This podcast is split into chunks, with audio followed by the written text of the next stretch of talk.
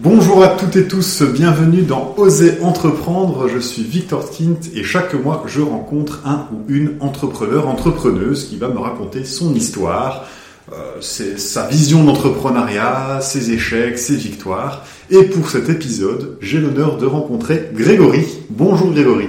Bonjour Victor. Tu vas bien? Très bien. Eh ben écoute, je vais bien aussi, très heureux de te rencontrer. Alors Grégory, je l'ai rencontré lors d'une soirée euh, du Lions, un service club. Euh, et voilà, on se connaissait pas, on a échangé. Il m'a raconté un peu son, son histoire, et là j'ai vu vraiment une, une opportunité euh, pour l'inviter au podcast et pour échanger, et pour justement transmettre un peu bah, son histoire, ses apprentissages et euh, aux personnes qui euh, souhaitent entreprendre. Grégory, j'ai assez parlé. Est-ce que tu peux euh, te présenter euh, brièvement et puis après on revient sur ton parcours? Alors, donc, je m'appelle euh, Grégory Morligan. j'étais passionné par la biologie quand j'étais étudiant en secondaire. Mhm. Et j'ai entrepris des études de, de biologie à Louvain-la-Neuve, où j'ai fait trois ans et ma dernière année de, de mémoire a été faite à Louvain-en-Goulimé. Mhm. Euh, ce qui m'intéressait dans mon parcours en biologie, c'était de comprendre le fonctionnement de la cellule. Donc D'accord. vraiment de comprendre comment la matière était créée à partir euh, de vivants. Mon livre de chevet à l'époque, c'était Le monde du vivant, qui expliquait justement euh, la vie depuis la cellule jusqu'au- jusqu'aux écosystèmes. Et c'est ce qui m'a poussé à faire de la biologie. Et puis au terme de, de ma licence en biologie, j'ai eu l'occasion de travailler deux ans dans le laboratoire où j'ai fait mon mémoire. Mhm. À l'époque, on travaillait sur euh, de l'immunothérapie, donc euh, immunologie euh, contre euh, le cancer. On étudiait comment le système immunitaire pouvait euh, défendre notre corps contre les, les cellules cancéreuses.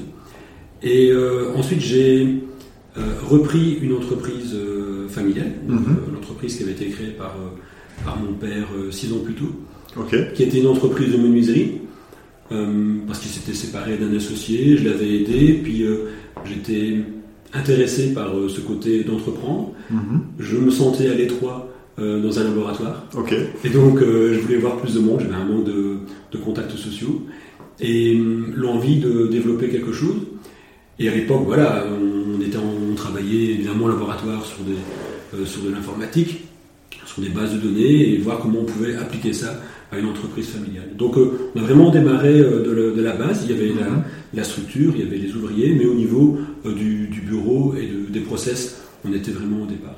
C'est assez, assez marrant parce que tu viens d'un milieu universitaire, laboratoire scientifique, et directement basculé dans un milieu euh, manuel. Est-ce que tu avais déjà des bases de, menuiserie ou est-ce que tu étais vraiment en tant que support administratif? Quel était ton rôle en fait dans... Et donc en fait, aucune base en, en menuiserie. Maintenant, au niveau de tout ce qui était manuel, tout ce qui est mé- métier manuel, c'est quelque chose que j'aime bien. Mhm, Et donc euh, travailler mes mains, c'est quelque chose que, que j'aime faire. mhm, Euh, D'abord par du bricolage, et puis après, là, évidemment, de façon plus sérieuse. Mais surtout, ce qui s'est passé, c'est que j'ai travaillé pendant deux ans, en étant administrateur, mais j'ai travaillé deux ans avec mes ouvriers. Et donc, en journée, je Sur, partais- sur le terrain. sur le terrain. Et donc, euh, en journée, je partais avec eux, euh, je réalisais mon chantier euh, avec eux, et au soir, je commençais mes tâches administratives.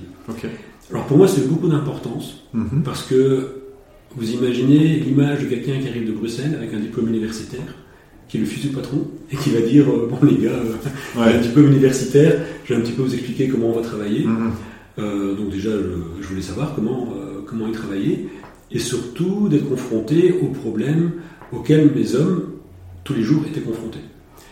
Alors ça, ça m'a beaucoup servi pour justement affiner des études de prix, et puis ensuite voir comment on pouvait améliorer la performance.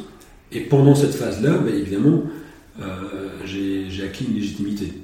Le, le fait de faire le même travail qu'eux, euh, dans les mêmes conditions, euh, ça m'a beaucoup aidé par la suite. oui. Et donc justement pour euh, quelqu'un qui euh, qui souhaite entreprendre et encore une fois euh, il peut arriver à un stade de management, hein, gérer Mhm. gérer une équipe, euh, tu conseillerais plutôt d'aller d'abord sur le terrain pour euh, connaître euh, vraiment les, les différentes problématiques euh, et encore une fois cette vision euh, du, du terrain euh, avant de se de se mettre à son poste de, de manager. Oui, le, le- la première réflexion que je m'étais faite, c'est voilà, j'arrive dans un milieu que je connais pas du tout. Et donc, ni en économie. Alors, j'avais repris des cours de soir à la FECAM, aux hôtels de la FECAM en, gestion, comptabilité, mhm. analyse de bilan et même informatique. Donc évidemment, il y a un volet formation qui est, important, mais c'est aussi un avantage. Et se, se dire, mais le travail réel, c'est quoi? Mes hommes, qu'est-ce qu'ils font? Mhm. Et une fois qu'on vit avec eux leur journée, on peut vraiment voir comment on peut améliorer le process à partir de la base. Donc je n'ai pas considéré ça comme un désavantage, mais au contraire, euh, comme un avantage de, tout réapprendre euh, depuis le départ. Alors il faut savoir que quand on forme un menuisier, un menuisier complet, c'est euh, un an plus ou moins. Bon, là moi j'étais sur... n'y a pas un porte-manteau qui traîne quelque part par ici? Non. non, pas de porte-manteau. Les aléas du direct. et donc là, ben, deux ans, c'était c'était plus long. Mais moi, je voulais connaître tous les, tous les secteurs, qu'on aille depuis la charpenterie euh, jusqu'à l'installation du porte-coup-feu ou des choses comme ça. Et donc, évidemment, deux ans, c'est long. On ne peut pas se permettre pour euh, quelqu'un qui va lancer une entreprise de dire je vais passer deux ans euh, avec mes hommes. Il faut savoir que c'était 8 heures en, pause avec mes hommes, en placement avec mes hommes, et puis après, c'était quand même 4 heures de travail mhm. à la maison. Donc, c'est des journées de, de 12 heures. Mais euh, je pense que si aujourd'hui je vais prendre une entreprise que je ne connais pas du tout, eh bien, j'irai travailler avec le personnel au moins pendant, euh, en tout cas à chaque poste, pendant 2-3 euh, jours. Pour se dire, ben voilà, quelle est ne fût-ce que quelle est la pénibilité mhm. de chaque poste, quelles sont les tâches récurrentes qui sont vraiment pas agréables, comment on peut les, répartir au niveau de l'ensemble du process euh, les interactions avec le client. Donc c'est sûr que, quelle que soit l'entreprise, euh, je partirai pas en démarrant d'un bureau. ok, d'accord. Et donc, ni d'un ordinateur. et, du coup, à, cette époque, on, tu passes euh, vraiment, euh, et tu fais une croix sur tout ce qui était la biologie. Ou est-ce que tu avais encore des affinités avec cette Alors, une croix, une croix au niveau professionnel. Mhm. Oui, parce que évidemment, c'est pas possible. La, biologie, en tout cas la biotechnologie, c'est quelque chose qui évolue tellement vite qu'une fois que vous avez quitté pendant euh, un an, c'est même impensable d'y revenir. Et donc, euh, oui, une croix au niveau professionnel. Par contre, au niveau de, mon envie d'être dans la nature, euh, ben, dans la construction, on a quand même la chance d'avoir pas mal de congés. Donc, quatre semaines, notamment au niveau du, mois de juillet. Et donc, ces quatre semaines, en famille, avec mon épouse et mes enfants, on partait dans des réserves naturelles. Donc le, point commun à tous nos voyages, euh, c'était la réserve naturelle, un endroit préservé où on peut encore observer la faune, la flore comme euh, intacte. Et, c'était quoi le but alors d'aller là Le plaisir. Le plaisir. Uniquement le plaisir. Il n'y avait pas de recherche, c'était pas. Euh, Je ne me suis pas impliqué dans des dans des dans, des programmes de recherche où mm-hmm. Maintenant, on peut prendre beaucoup de plaisir au, niveau personnel et on peut monter son savoir sans pour autant. Euh, voilà. C'est pas possible sur, sur 4 semaines. Et puis l'entreprise est tellement prenante que je voulais faire ça à temps plein. Euh, D'accord. Et tu as fait combien de temps alors en tant que euh, manager Alors, gestionnaire de. Donc maintenant, 25 ans en tant que patron d'entreprise. 25 ans. Tu es encore dans l'entreprise? Alors actuellement, je ne suis plus dans, dans l'entreprise mais je continue à conseiller euh, l'entreprise. Donc l'entreprise a été transmise euh, au fur et à mesure, petit à petit, mhm. euh, à Jean-François, qui était notre commercial de, l'entreprise. D'accord. Et j'accompagne Jean-François dans sa démarche. Alors au départ, c'était pour un an ou deux, et puis ensuite, bah, ça fonctionne bien. On a, on va dire, des niveaux de, process qui sont différents. Jean-François, il se rend le quotidien. Et moi, j'ai le temps, là, maintenant, d'avoir peut-être une vision un peu long terme pour l'entreprise et de, lui, de lui soumettre des, propositions et lui après en tant que chef d'entreprise Et donc concrètement 25 ans alors euh, dans euh, vraiment actif. 25 ans actif et ce qui s'est passé il y a maintenant 10 ans en 2014. Donc je veux dire euh, la biologie, le fait de l'avoir quitté, ça a quand même été quelque chose de difficile, même si je, je, veux dire parce que j'ai j'ai jamais eu l'impression de devoir travailler pendant mes études, évidemment travailler pour, euh, pour mhm. réussir, mais euh, je veux dire, quand j'ouvrais un syllabus de biologie, ça m'intéressait de connaître ce qui se passait, donc c'était pas, pas une difficulté euh, d'apprendre parce qu'il y avait cette envie de savoir. Et donc, il y a un manque qui s'est créé, parce que l'idée première était que je parte en Afrique pour développer des activités à la fin de, de ma licence. Mais bon, là, quand on est jeune et qu'on nous propose une place dans le laboratoire, on se dit on mettra l'Afrique plus tard. Ouais. Après, on rencontre sa femme, puis on a ses enfants, puis on met l'Afrique plus tard, plus tard, plus tard, plus tard. Ouais. Et puis en 2014, j'ai dit voilà, maintenant c'est bon. euh, J'avais un rêve qui était quand même de développer quelque chose en Afrique. Et donc euh, euh, là, je vais le, le mettre en place. On va y venir tout de suite, mais euh, pourquoi l'Afrique? Alors pourquoi l'Afrique? C'est difficile Euh, Certainement parce que j'étais baigné de- par les images de documentaires avec la, la savane africaine. Et parce que l'Afrique pour moi ça représente encore le continent, pas je vais dire le terme qui pourrait choquer, mais je vais dire il a encore cet aspect naturel primitif Mhm. dans le sens que la nature à certains endroits n'a pas été euh, dénaturée on la rencontre comme elle était il y a 300 000 ans. Mhm. Et moi, ces lieux-là euh, sont d'une ressource euh, incroyable pour moi. J'ai besoin de me retrouver dans un environnement euh, et de savoir que dans cet environnement-là, mes ancêtres, il y a 200-300 000 ans, ont évolué comme moi, à pied, dans ces environnements-là. C'est là, c'est là que c'est super intéressant euh, d'avoir euh, cet échange avec toi parce que euh, les jeunes, on va dire d'aujourd'hui, ou même en, même je pense que de, de chaque période, euh, de chaque génération, c'était euh, l'Amérique, euh, l'Australie. maintenant, on parle même des- de Dubaï, etc. avec tout, tout ce côté technologie, entrepreneuriat. Et, et toi, justement, c'est retour aux sources, retour à, à la genèse, on, on va dire, de l'humanité en Afrique. Et je trouve ça assez, assez intéressant. Alors, ce qui va. Il y a sur le continent africain euh, une sagesse. Mhm. Et, euh, et on découvre cette sagesse quand on parle avec euh, euh, soit des guides ou soit même, je veux dire, un chef de village qui n'a pas nos technologies, euh, qui n'a pas nos facilités, Mhm. mais qui a un mode de réflexion très nature, très logique, qui moi me ressource beaucoup. Et donc de nos rencontres africaines, c'est sûr qu'au niveau personnel, j'en retire quelque chose. Mhm. Aussi, peut-être, euh, à l'heure actuelle,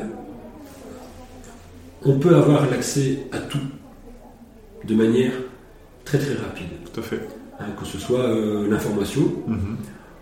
ou je dirais euh, que ce soit son business, si ça marche bien, au niveau de richesse ou de, ou de choses comme ça, euh, au niveau d'une commande. hein, euh, on tape, on commande, demain euh, est, on est livré.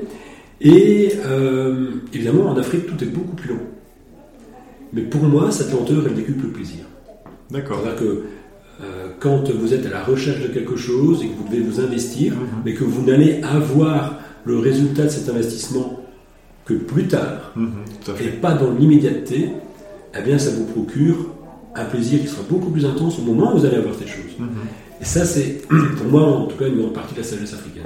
Eh ben, c'est là où on se rejoint parce que euh, je t'avais expliqué, hein, je, je m'entraîne pour un Ironman euh, à, à Barcelone et, euh, et c'est justement tout, tout ce parcours. En Ouais. fait, tous ces, ces moments de doute, ces moments où bah, voilà, on n'a pas trop envie, ces moments de joie aussi, et, et- et vraiment, voilà, toutes ces différentes courses, cette préparation, passer de, voilà, de son premier, par exemple, son premier 10 km en course à pied, son premier semi, son premier marathon, la même chose pour euh, pour la natation et le vélo. Et c'est vraiment ça aussi que je recherche dans le dans l'Ironman, c'est tout ce parcours-là pour arriver à un point. Euh, ça va faire, euh, on va dire, depuis le début de deux ans que, que voilà que c'est en tête et et je pense que parce que j'ai déjà été eu la chance de voir une arrivée de personnes qui finissent un Ironman et on voit toutes les émotions euh, dans, leurs yeux et en fait on revoit tout le parcours et c'est vraiment super intéressant et c'est ça aussi qu'on retrouve. Et, alors, ce qui, est, intéressant dans ce que tu dis, justement, c'est euh, derrière ce dépassement de soi. Et c'est vraiment euh, notre histoire et notre évolution que ce dépassement de soi. Et c'est dans la savane qu'elle a eu lieu. Et si on prend il y a 5 à 7 millions d'années, on a la séparation entre les, les primates et les hominidés, Mhm. l'homme. Et quand l'homme descend de sa zone de confort qui est là, où il est en sécurité, en relative sécurité, fait. ouais, eh bien, il s'aventure dans la savane. Et ce dépassement de soi, c'est euh, cette envie de savoir et de se dire euh, j'entends un bruit derrière de hautes herbes, mais j'ai envie de savoir. Je me lève et je veux voir ce qu'il y a. Alors qu'un animal va fuir. Mhm. Il entend un bruit, il va fuir, mais l'homme va pas le faire, il a j'ai envie de savoir. Et puis après, il y a toute cette évolution de je me lève, je deviens bipède, j'ai l'usage de mes mains, j'ai ma cage thoracique qui se développe, j'ai euh, la possibilité de parler, parce que ma cage thoracique s'est développée, mon cou euh, se sépare, sépare ma tête de mon tronc, mon cerveau peut grandir, et là je peux commencer, je veux dire, à devenir un homme intelligent, l'homme l'homme moderne, Mhm. qui vient de cette envie de savoir et aussi de cette envie de se dépasser. Mhm. Et si on prend l'évolution de l'homme en Afrique, elle a commencé dans la savane, et puis ensuite, ben, l'homme a exploré le, le reste du monde pour cette envie de savoir qu'est-ce qu'il y a au bout de la savane. C'est comme ça qu'il arrive, qu'il est né en 300 300 000 ans dans la savane, Mhm. il arrive à, il y a 40 000 ans chez nous, il est euh, surdoué par rapport à l'homme d'Andertal qui fait complètement disparaître. Donc cette, cette envie, ce dépassement de soi, Mhm. pour moi, c'est quelque chose qui est hyper important. Et euh, si on fait un lien avec l'entreprise, actuellement dans l'entreprise, on parle de la gestion du stress, on parle, je veux dire, du bien-être en entreprise. Mais je suis persuadé que si dans une entreprise, on arrive à avoir un bien-être euh, euh, parfait, à diminuer toutes les, les zones de, de- de stress, toutes les, Mhm. toutes les sources de stress, eh bien, il va avoir je veux dire, euh, des, des personnes dans l'entreprise qui, elles, vont quand même pouvoir rechercher euh, ce risque, cette envie de se dépasser et de, de sortir de la routine pour aller sur un autre projet. Et ça, je pense que c'est euh, certainement un challenge qu'on doit offrir à tous les salariés, c'est de se dire, est-ce que mes salariés qui sont là, eh bien, effectivement, oui, il y a des besoins alimentaires dans le travail pour euh, nourrir la famille, pour, euh, pour se développer, pour les Mhm. libertés, pour les loisirs. Mais une fois que ces besoins ont été comblés, eh bien, est-ce que dans mon personnel, j'ai pas des gens qui sont à la recherche de, se dépasser et qui vont avoir besoin de gérer un nouveau projet qui sera peut-être plus risqué et qui va pas risquer toute l'entreprise, mais sur, un projet sur lequel je peux mettre quelqu'un. Et à ce moment-là, ben, je veux dire, on, va commencer euh, à monter dans la pyramide des besoins et à avoir la, reconnaissance de soi et le dépassement de soi. Donc c'est ce qui est intéressant aussi, donc un, un- un- quelqu'un qui souhaite vraiment euh, améliorer ses compétences en management, c'est vraiment donner des responsabilités et essayer d'écouter les, les différents besoins personnels euh, quand tu parles de la pyramide de chaque euh, de chaque employé ouvrier ou pas du tout? Pour moi, oui. Pour moi, oui. En entreprise, euh, pour autant que l'objectif commun, on soit d'accord évidemment sur l'objectif commun, la façon de procéder, eh bien, c'est pas tabou que de demander à quelqu'un quels sont ses besoins. Mhm. Parce que derrière ces besoins se cachent euh, ses valeurs. Tout à fait. oui. Et donc, euh, si cette personne elle dit écoutez, moi mes besoins, euh, je suis une femme, je vis seule, j'ai un enfant, eh bien je travaille parce que le travail c'est ce qui me permet d'assurer ma famille. Mhm. Donc ce qui est important pour moi c'est ma famille. Ouais.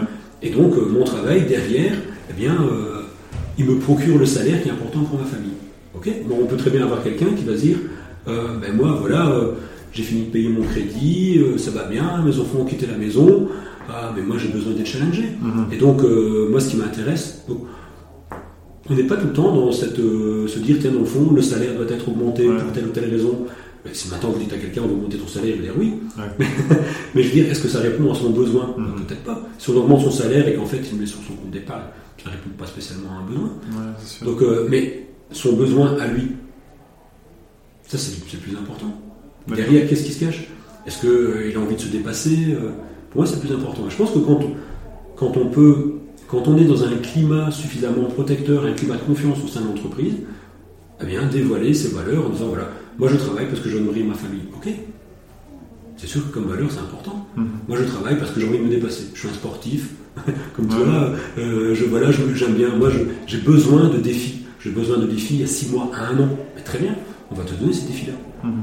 Et à ce moment-là, ben, je veux dire, on a des valeurs personnelles qui vont être différentes, mais on va les mettre ensemble pour un objectif commun. Ça, ça a du sens.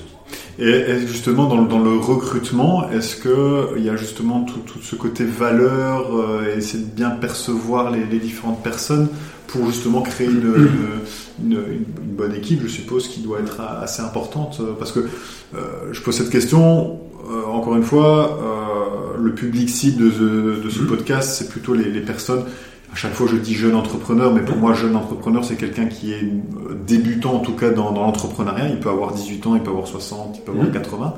Euh, il y a à un moment donné, ça dépend encore une fois le, la, la thématique de, de, de l'entreprise, mais euh, avoir la casquette de manager, mais aussi la casquette de RH euh, et de recruter sa Ouais. première personne, etc. Ouais. Comment bien recruter aussi euh, une, une personne au sein de, de l'entreprise?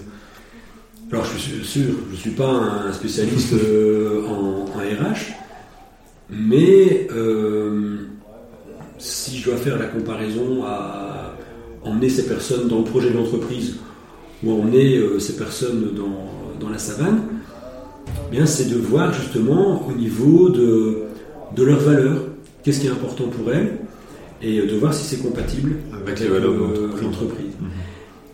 Il faut sûr un minimum de compétences, mais si vous avez une personne qui est motivée, qui voit qu'elle va pouvoir honorer ses valeurs dans votre entreprise par son travail, eh bien elle va se donner dans l'entreprise. Si vous avez quelqu'un dont vous ne connaissez pas les valeurs avec un très bon diplôme, mais que cette personne se dit, ben dans le fond, moi j'ai pris ça parce que c'est alimentaire, mais je veux me dépasser, je sais très bien que cette entreprise j'ai aucune possibilité de progression dedans, eh bien vous serez content de son travail jusqu'au moment où vous allez vous dire bon voilà moi je m'en vais parce que Ouais. euh, je m'embête. Il n'y a pas de challenge. Voilà. Mhm. Et là vous pouvez augmenter son salaire, faire ce que vous voulez, ça ne changera absolument rien. Donc euh, c'est c'est de voir, oui effectivement, euh, on forme une équipe, est-ce qu'on a un objectif commun et est-ce que l'entreprise, pour le chef d'entreprise, c'est parfois ça la, la difficulté pour un jeune entrepreneur, c'est que l'entrepreneur a son idée Oui, de, de la vision de son entreprise, de comment elle va évoluer, comment il la projette dans le temps. Et il pourrait être tenté de croire que les autres vont être dans le même process que lui. Mais, s'il est actionnaire, s'il est administrateur, que ces autres personnes sont salariées, oui, elles sont motivées, mais elles ne sont pas dans le même process que lui. Et donc ça, c'est quelque chose qu'il doit accepter et se dire, mais dans le fond, comment euh, je peux répondre aux valeurs de ces personnes pour que, effectivement, elles ne sont pas dans le même process que moi, mais qu'elles vont contribuer à un objectif commun. Et ça, c'est pas, euh, c'est quelque chose qui doit se faire dans un climat de confiance et qui doit se faire euh, carte sur table. Ok, ok. Euh, donc, tu es resté euh, 25 ans euh, à l'entreprise et après, tu avais ce rêve euh, de l'Afrique. Ouais. Euh, Est-ce que ton rêve a évolué? Donc, effectivement, il y avait la destination qui était l'Afrique. Mais est-ce que voilà ton projet, tu expliquais euh, quand tu étais euh, allé à début de ta carrière et que Ouais. tu souhaitais, a évolué, a changé euh, entre le début et au moment où tu as réalisé en fait euh, l'opportunité d'aller Oui. Alors, donc au début, c'était partir euh, en Afrique pour la découvrir et être présent là-bas. Toute l'Afrique euh, ou d'un Bon, c'était l'Afrique, je veux dire, euh, au départ, c'était l'Afrique euh, de l'Est. Ok. Kenya, euh, Kenya, Tanzanie. Le projet, Mhm. c'est plutôt la Tanzanie. Mhm. Et puis ensuite, bon, pour des questions je veux dire, de, de facilité, euh, d'autonomie, euh, on était en Afrique australe, plus euh, dans, dans l'Afrique du Sud. D'abord, c'était dans un projet, de, dans un but de découverte. D'accord. Et puis ensuite, quand on est, euh, quand on est arrivé euh, en Afrique, on a commencé à guider des groupes, à guider euh, des personnes avec mon épouse. D'abord en voiture.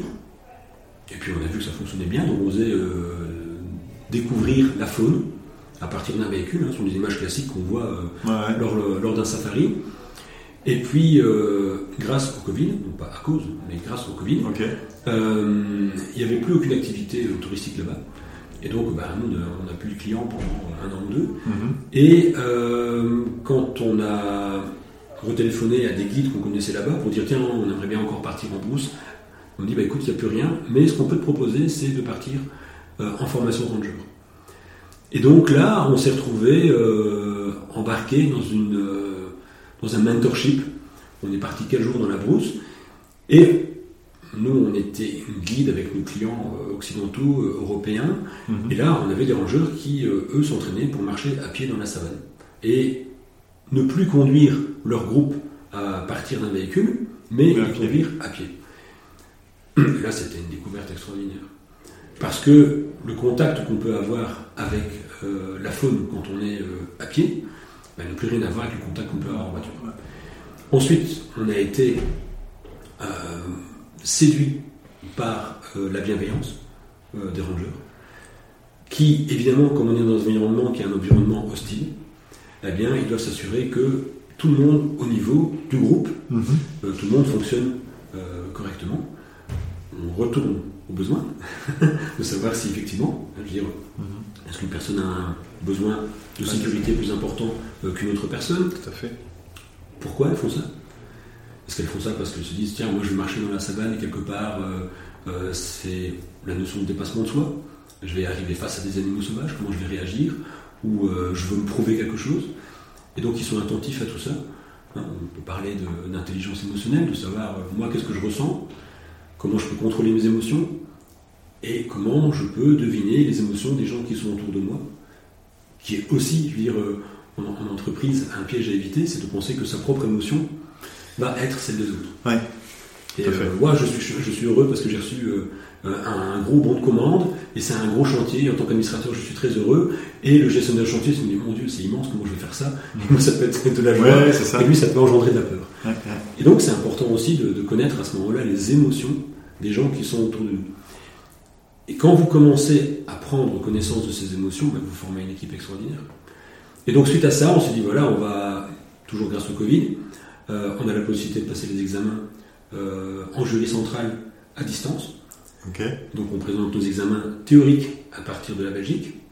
Connexion un jour au soir, euh, 140 questions, 120 minutes. euh, et puis, euh, bah, à la fin de l'examen, euh, vous savez si vous avez réussi le théorique ou pas. Ensuite, on a pris un assesseur privé pour faire euh, notre examen pratique. Là, vous emmenez quelqu'un dans la brousse pendant 3 heures, il vous interroge sur tous les animaux qu'il voit, sur tout ce qui se passe. Et puis voilà, donc là, on a le, le premier niveau de, de guide en Afrique, ce que communément nous on appelle ranger ici en Belgique. Mais le deuxième niveau, c'était de passer euh, en ranger à pied. Et donc là, c'est aussi examen, un mois de formation, et au préalable, tous les, tous les examens nécessaires pour pouvoir porter une arme euh, en Afrique. Et euh, ben voilà, donc c'est une série de 11 examens, mais en, en finale, à la sortie de un mois de formation en brousse, eh bien, vous passez le dernier examen et euh, vous avez oui ou non votre diplôme. Voilà, heureusement, euh, Et tu l'as eu. je l'ai eu. Donc, ce qui était un, un- un aboutissement, un rêve, je vais même dire plus qu'un rêve, parce que j'aurais jamais osé le, le- le rêver, mais tout ce qui aurait pu être, on va dire, sur le parcours, un obstacle, bah, somme toute, on les a transformés en opportunités, et puis euh, aussi peut-être un, un conseil, c'est euh, quand on est face à un objectif, bah, notre cerveau va quand même avoir l'envie de nous montrer euh, tout ce qui pourrait ne pas aller sur le chemin. Tout à fait. Et parce que là, à ce moment-là, on lui demande de sortir de ses habitudes. Et bah, lui, il est programmé pour faire ce qu'il aime faire et ce qu'il fait tous les jours. Donc euh, 80% du temps, notre cerveau ne fait que la même chose, des choses très basiques. Et là, on lui demande d'aller, d'aller, d'aller plus loin, donc il essaie de nous, nous empêcher de le faire. Mais si on est bien entouré et si on peut commencer à projeter des images positives de ce que ça va être mon métier après, de, de quel est l'état, euh, on va dire, projeté idéal dans lequel euh, euh, je peux, euh, je peux m'identifier, Mhm. mais à ce moment-là, ouais, effectivement, on commence à avoir une vision des choses qui est différente. Et c'est certainement pas quelque chose euh, d'arrogant, mais euh, faut pas avoir peur de dire tiens, je me lance tel objectif, même si effectivement, euh, on peut se dire euh, ce sera peut-être pas atteignable. Mhm. Voilà, tu tu t'es dit euh, tiens, je me lance le, le défi de faire un Ironman. Mais on a encore peut-être trop souvent la peur de l'échec. Mhm. Mais le tenter, c'est déjà quelque chose de formidable. Exactement. Et je veux dire, et euh, si euh, j'ai aussi fait des, des ultra trails en me mettant des distances de 80 ou 200 km. Bon, je veux dire, heureusement, euh, je les ai, je les ai atteintes. Mais si maintenant, si lors d'un 100 km, j'avais abandonné au 91 km, eh bien, j'aurais la réponse que je suis capable de courir 90 km, même si j'ai pas Ouais, passé la ligne c'est des sûr. 100. Bien sûr, Et quelque sûr. part, euh, j'apprends plus, euh, j'apprends plus sur moi. Mais Bien sûr, bien sûr. Donc, euh, ça, donc ça c'est le côté, enfin, tout le parcours en, en Afrique et euh, il y, a, il y a énormément de questions qui, qui me viennent en, en- en tête, mais on va on va rester euh, plutôt structuré. Donc d'abord pour l'entrepreneuriat, euh, vous arrivez donc toi et ton épouse en Afrique. Est-ce que vous avez déjà des, des contacts là-bas? Euh, Parce que là tu me dis voilà, je fais découvrir euh, bah, le monde, enfin je fais des safaris avec Oui. des, euh, des, des occidentaux. Euh, comment voilà, comment tu arrives de là et créer un peu ton, ton entreprise euh, de euh, si, si c'est Ouais. une entreprise, Ouais. voilà. Alors au départ, la première fois où je me suis dit, tiens, est-ce que je suis capable de guider Mhm. Ben, J'ai joué franc jeu, donc aucun contact là-bas quand on a commencé. D'accord. On va dire ça commence, réellement notre histoire commence par l'achat d'un Defender, D'accord, ok. Là-bas directement. Directement. Mhm. Voilà, on achète. On avait été une fois, on avait eu un véhicule. On s'est dit que la deuxième fois, on, on achète un défendeur, donc on achète le, le véhicule. Et euh, ensuite, ben voilà, je vais sur le site euh, du forum de Routard Ok. en disant euh, on va traverser le désert de Kalahari, on va traverser le delta de l'Okavango, et on aimerait bien deux clients testeurs pour Ok. savoir si euh, on est, euh, on est Ouais. apte à guider euh, ou pas. Et puis, eh on a des réponses évidemment. Et puis, on rencontre euh, deux personnes qui nous paraissaient très très bien pour ce genre d'aventure, en étant très clair, en disant voilà, vous allez un peu nous servir de test. On est novice. Euh, bah, évidemment, euh, c'est simplement une participation aux frais. On aimerait bien avoir votre retour sur notre façon de, de guider et euh, de voir comment ça, ça se passe là-bas. Et donc voilà, on, on est parti à quatre, on a eu un voyage euh, extraordinaire, avec toutes les, les aventures qu'on peut avoir dans un voyage en traversant le delta de l'Okavango. On avait bien insisté que c'était la première fois Ouais. qu'on faisait. Et puis, euh, bah, à, la fin du, à la fin du voyage, bah, j'ai su que j'étais sur la, sur la bonne voie, Ouais. parce qu'il m'avait donné un surnom qui était euh, pas de panique. parce que dans toutes les situations compliquées, je vous disais, pas de panique, euh, on va gérer, euh, ça va aller. Et que de fait, voilà, on a géré des, des traversées, des rencontres des éléphants, des traversées de cours d'eau, vous avez le niveau qui monte euh, par rapport à votre véhicule. Et on l'a fait euh, bah, déjà avec ce regard un peu côté bienveillant et euh, de voir que notre, nos, nos clients testeurs étaient toujours en forme. quoi. Et, Donc ça a commencé comme ça. et- justement, il y avait une préparation ou c'était vraiment complètement à l'impro Alors non, dire, autant ça peut paraître fou, autant ça peut paraître fou euh, de dire tiens je vais emmener deux personnes comme ça pour faire une traversée, autant derrière la préparation. euh, voilà. Donc je veux dire, euh, l'itinéraire choisi a été suivi. Au niveau GPS, on avait exactement tout ce qu'il fallait. Sur place, on s'est renseigné aussi sur les conditions des, des- des cours d'eau à traverser, Ouais. des choses comme ça. Euh, je veux dire, maintenant avec euh, Google, on savait voir exactement Ouais, ouais. euh, les, les endroits qui étaient plus, plus difficiles. Toutes les réservations étaient faites. Donc on va dire que le seul risque, euh, entre guillemets, c'était euh, la rencontre Ouais. euh, animale, une panne mécanique. Euh, mais encore, on savait qu'on avait deux points de relais quand on traversait. Il y avait la ville de départ et la ville d'arrivée. Donc c'est pas, faut pas confondre challenge et improvisation. Ouais. Au plus, au plus, Bah, au on plus a un du challenge challenge, compliqué, au plus il faut. plus ça demande une préparation. Bien sûr. Si, si on prend, euh, euh, je veux dire, non préparation et challenge, là c'est de l'inconscience. Ah ouais, non, ça, c'est pas, du challenge. Et on peut faire justement encore cette, euh, cette, euh, cette similitude avec le sport et Ouais. notamment pour, pour mon cas le, la Depuis, on, on l'a retraversé trois fois euh, le Cavango, toujours dans des bonnes, euh, dans des bonnes circonstances. euh, Et, et justement, pourquoi ce, ce lieu en particulier, Le Cavango qui est situé au Botswana. ouais. Alors pourquoi? Ben, Tout simplement parce qu'en fait, en 1988, il y avait une émission de Ushuaïa Mhm, où euh, il y a un éléphant qui euh, charge la pirogue de Nicolas Hulot et son guide mhm. en ouvrant les, les oreilles comme ça, je veux dire, et qui s'arrête juste devant la pirogue. Et ça, c'est une image qui est restée chez moi. Et euh, voilà, c'était au Cavango. Et on Et tu voulais voir l'éléphant euh, Ah voilà, on l'a vu, ouais, on s'est fait charger par un éléphant aussi, s'est bien Ok. passé. euh, les éléphants ont des charges d'intimidation. Donc, Ok.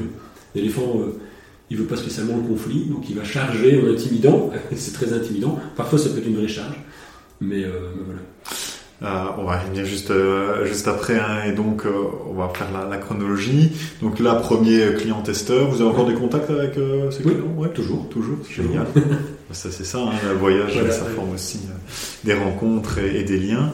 Euh, et puis après, ça se passe bien, bon retour, euh, on fait le feedback, on essaie d'améliorer les, Ouais. les petits couacs. Et puis après, on se dit que sur place, ce serait bien d'avoir un point relais. Ok. Euh, parce qu'on se retrouve avec euh, à chaque fois entre les groupes, on emmène.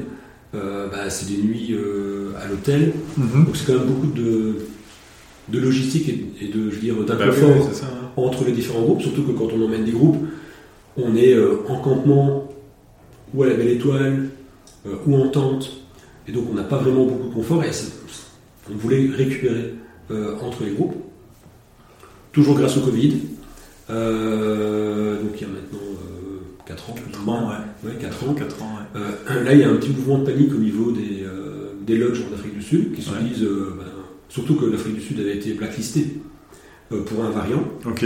Je pas. Ah, si, bah, dans le sud-africain. Voilà, ouais. variant sud-africain, Ouais. complètement inutile parce que c'est le Oui, variant oui, qui a oui, un je peu sais. sauvé tout le monde, mais bref.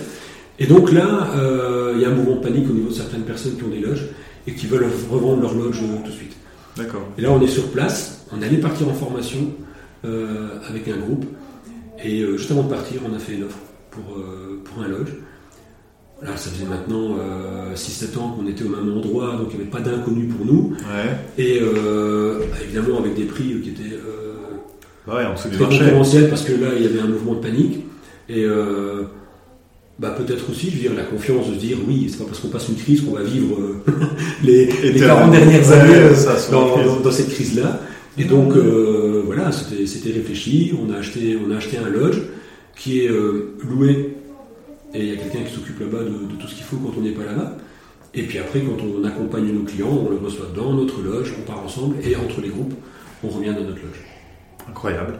Et donc là, et, et là, le lodge, vous avez un contact euh, sur place qui vous a un peu aiguillé, ou est-ce que vous, vous, vous étiez vous-même en, train- en train de regarder euh, Ouais, ça faisait longtemps qu'on regardait, je veux dire, si un jour on devait acheter euh, un pied à terre, et là, voilà, ça, ça correspondait à quelque chose euh, sans trop d'entretien, euh, en tout cas euh, facilement entretenu par une société sur place. Donc on est parti. euh, il, il faut quand même un, un réseau, je suppose, ou créer en tout cas un réseau sur place euh, pour justement tout, euh, Ouais. toute la logistique. ouais. Alors c'est maintenant qu'on est euh, situé dans une petite ville, Mhm. je dirais que si on regarde à- en comparaison avec Tournai, la ville à laquelle euh, on s'est établi là-bas, c'est comme Templeuve.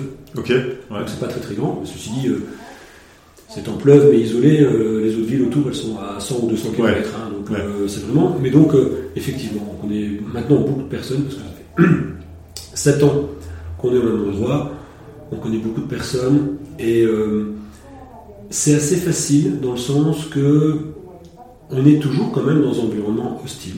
Mhm. Et donc, si vous avez un problème avec votre voiture, ben, vous savez que quelqu'un va s'arrêter. Ok. Et donc, euh, ensuite, le fait d'avoir passé les examens de, de ranger, eh bien, oui. du monde aussi. voilà. Je veux dire, euh, si on prend euh, 50% de la population de cette ville-là, hors, hors touristes évidemment, ou, euh, Ouais. pendant la, la- la pleine saison, mais 50% des gens travaillent dans l'industrie du safari. Mhm. Ok. Et euh, justement, euh, comment on rencontre des personnes euh, là-bas? Je suppose qu'il n'y a pas des business clubs, des service clubs, des euh, d'autres euh, organisations pour des rencontres. Euh, Comment on, ouais, euh, comment on fait du networking euh, là-bas comment on fait du networking là-bas? Euh, bah, En fait, quand vous avez, nous c'est comme ça que l'histoire a commencé, quand vous avez un, un ranger, un guide euh, exceptionnel, bah, c'est sûr que vous le retenez. Ouais. Et puis, quand vous avez envie de revivre des aventures, bah, vous contactez pour dire OK. Et puis, bah, de là, voilà, c'est parti. Te mets en contact avec une C'est en personne. contact, contact, contact. Bon, un exemple, dire no- notre lodge est situé à, 5 minutes d'un bar qui est le départ et le point de rassemblement de tous les rangers de la région. Euh, on est à 5 minutes euh, de, euh, des, des bureaux de l'Afgaza, qui est la filiale Association of South Africa, Mhm. où on est membre. Donc, euh, ça, je veux dire, il y a moins de monde, donc on, on réseaute très très vite. Ok. Et, euh, et, et justement, je vous demandais, est-ce qu'il faut des autorisations euh, quand on se lance comme ça euh, Pendant que vous avez fait votre truc, enfin votre truc, votre voyage testeur, est-ce qu'il fallait des autorisations ou il faut pas c'est relativement libre. Après, au niveau de tout ce qui est loge, oui. Au niveau de tout ce qui est affiliation à la Fédération des guides, oui, évidemment. Si par exemple on prend l'examen de, de tir, donc euh, l'examen de tir, c'est l'examen qu'on fait euh, avant d'obtenir son diplôme de, de ranger à pied. Et Cet examen de tir, il a une validité de de, de 3 ans. Et donc il faut régulièrement, quand on se sent prêt, dire voilà, je, je représente euh, mon examen pour que ce soit prolongé de, de 3 ans. Trois ans, Au niveau de la, de, de la fédération, c'est c'est très bien gardé. Vous allez sur le site internet, vous savez les qualifications de chaque guide. Vous allez sur le site, vous avez les qualifications. Et euh, pour tout ce qui est justement la- les, les côtés finances, euh, est-ce que c'est une comptabilité différente que ce soit euh, l'entreprise est en, en, en Amérique du Sud, en Belgique Alors au départ, on avait, La- la monté une entreprise en Afrique du Sud. Ouais. Et puis, euh, en fait, on s'est rendu compte que ça ne servait pas à grand-chose parce qu'on pouvait très bien euh, fonctionner euh, sous la même structure que ce qu'on avait ici. Mhm. Et donc, on a décidé de, de rapatrier ça sur la structure qui est en Belgique. Ok, d'accord. Le lodge, évidemment, est en Afrique du Sud. Euh, mais, mais sinon, au niveau de la structure de voyage, d'accompagnement, Mhm. elle est euh, en Belgique. Et, euh, et maintenant, côté communication, promotion, comment vous faites pour avoir des, des clients? En fait, on ne fait pas grand-chose, Non dans le sens que c'est le bouche-oreille qui, qui fonctionne.